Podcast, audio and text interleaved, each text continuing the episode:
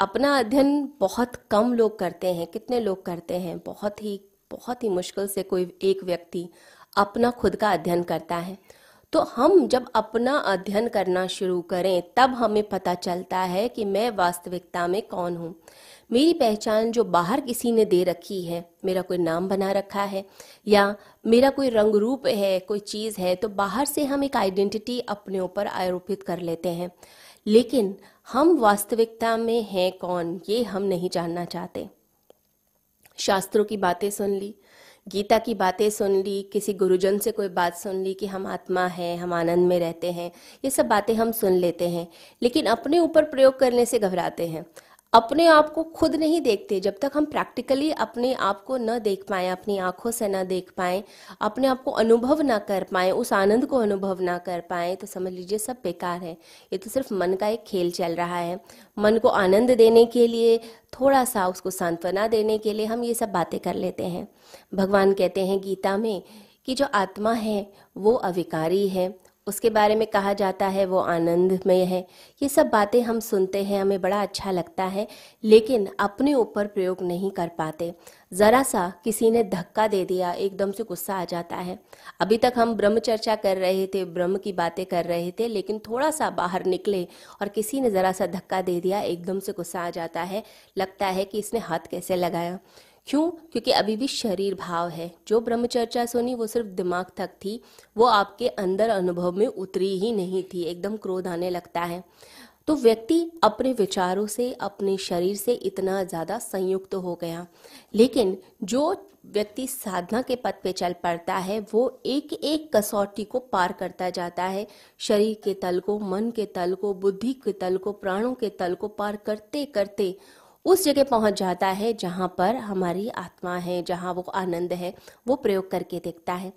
तो अपनी आप में स्थिर रहना, अपनी शांति में रहना तो शांत जो व्यक्ति है, जो एकांत में वास कर सकता है, वही जितात्मना है। तो एकांत में रहना बड़ा मुश्किल है। कोविड के समय हमने देखा कि जब लोगों को कहा गया कि आप एक कमरे में अलग से आप रहें, कुछ टाइम के लिए क्वारंटीन किया गया तो लोगों को डिप्रेशन शुरू हो गया। लोगों को लगा, मैं अकेले नहीं रह सकता हूँ, ये तो बड़ा मुश्किल है। तो अंदर बेचैनी शुरू हो गई, घबराहट शुरू हो गई। जो लोग बिल्कुल मानसिक रूप से स्वस्थ लगते थे, वो लोग भी घबरा गए अंदर से। तो लोगों से कुछ दिन अकेले भी नहीं रहा गया, एकांत में नहीं रहा गया। अंदर से लगा कि कोई चाहिए, कोई और हो जिससे बात कर सके। तो जो अपने अंदर स्थिर ही नहीं हो पा रहा, अपने आप से ही दूर जाना चाह रहा है। वो व्यक्ति हमेशा दुखी ही रहेगा। लेकिन एक योगी क्या करता है, वो अपने एकांत में, अपनी शांति में वास करना सीख लेता है। तो उसके अंदर दुनिया की भीड़ नहीं होती है, उसके अंदर सिर्फ़ एक ही स्वर होता है तो एकांत में होता है एक स्वर एक स्वर सद गया लेकिन जब कोई व्यक्ति अकेला होता है तो एक स्वर नहीं है, तब समझिए उसके अंदर भीड़ होती है। और वो भीड़ से ही बातें कर रहा होता है, इसलिए हम कई लोगों को देखते हैं, अकेले बैठे हुए बड़बड़ा रहे होते हैं। क्योंकि अंदर ही अंदर वो भीड़ है, अंदर ही अंदर वो रस है। तो अकेलेपन में और एकांत में फ़र्क है। एकांत में रहता है योगी, यानी एक स्वर में रहता है। और जो अकेला हो गया, यानी कि अब वो किसी की कमी महसूस कर रहा है कि ये व्यक्ति मेरी ज़िंदगी में हो, तभी मैं पूर्ण हूँ, नहीं तो मैं अपूर्ण हूँ। लेकिन जो अपने भीतर, अपने अंदर प्रयोग कर पाते हैं, वो बहुत कम और साहसी लोग होते हैं। कहते हैं कि ऑब्री मैनन, एक बहुत बड़े भारतीय विचारक, वो ओंगल थे, यानी कि अंग्रेज़ और भारतीय दोनों थे। उनके पिता भारतीय थे और माता उनकी अंग्रेज़ थी। तो एक दिन वो चर्च में गए और पोप के पास जाके आशीर्वाद लेने के लिए झुके। तो पोप ने पूछा कि ये कौन है अपने सेक्रेटरी से? तो सेक्रेटरी ने कह दिया कि यह ओंगल है, ये अंग्रेज़ है। तो पोप ने कहा कि नहीं, इसके चेहरे का रंग तो भारतीय है। अब ऑब्री मैनन झुका हुआ था और झुकते हुए ही उसके मन में भाव आया कि मैं हूँ कौन? क्या मैं भारतीय हूँ या मैं अंग्रेज़ हूँ? जब वह उठा तो पोप की तरफ़ उसने देखा और पोप को तो सिर्फ़ उसने यह कह दिया कि आप ठीक हैं। क्योंकि पोप के बारे में कहा जाता है कि वो कभी गलत हो नहीं सकते। तो ये कहकर कि आपने ठीक कहा, वो वहाँ से चला गया।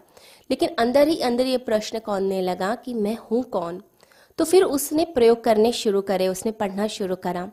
और उसको, उसका उत्तर जो है, वो छांदोग्य उपनिषद में मिला कि अंदर एक अंतर गुफा है। वहाँ कोई व्यक्ति प्रवेश कर जाए तो अपने आप को, अपने स्वरूप को पा सकता है। फिर उस व्यक्ति ने तीन महीने तक अपने आप को एक कमरे में बंद करके सिर्फ़ अपने से यही प्रश्न पूछा कि मैं कौन हूँ? करते करते अंदर से उसे समझ आने लगा कि शरीर तो मैं नहीं हूँ। फिर विचारों के तल पे आया तो विचारों में लगा कि विचार भी मैं नहीं हूँ, ये साँसें भी मैं नहीं हूँ। करते करते वो ऐसे शून्य में प्रवेश कर गया जहाँ पर उसकी मैं, उसका अहंकार ही गल गया। जब उसको ये आत्मानुभूति हुई तो उसके बाद उसने एक किताब लिखी the space of inner heart उस बुक में उसने अपने सारे अनुभवों को लिखा। तो जो व्यक्ति प्रयोग करने की हिम्मत रखते हैं, वो वहाँ तक पहुँच भी जाते हैं। लेकिन उसके लिए अपने आप को दांव पे तो लगाना पड़ता है।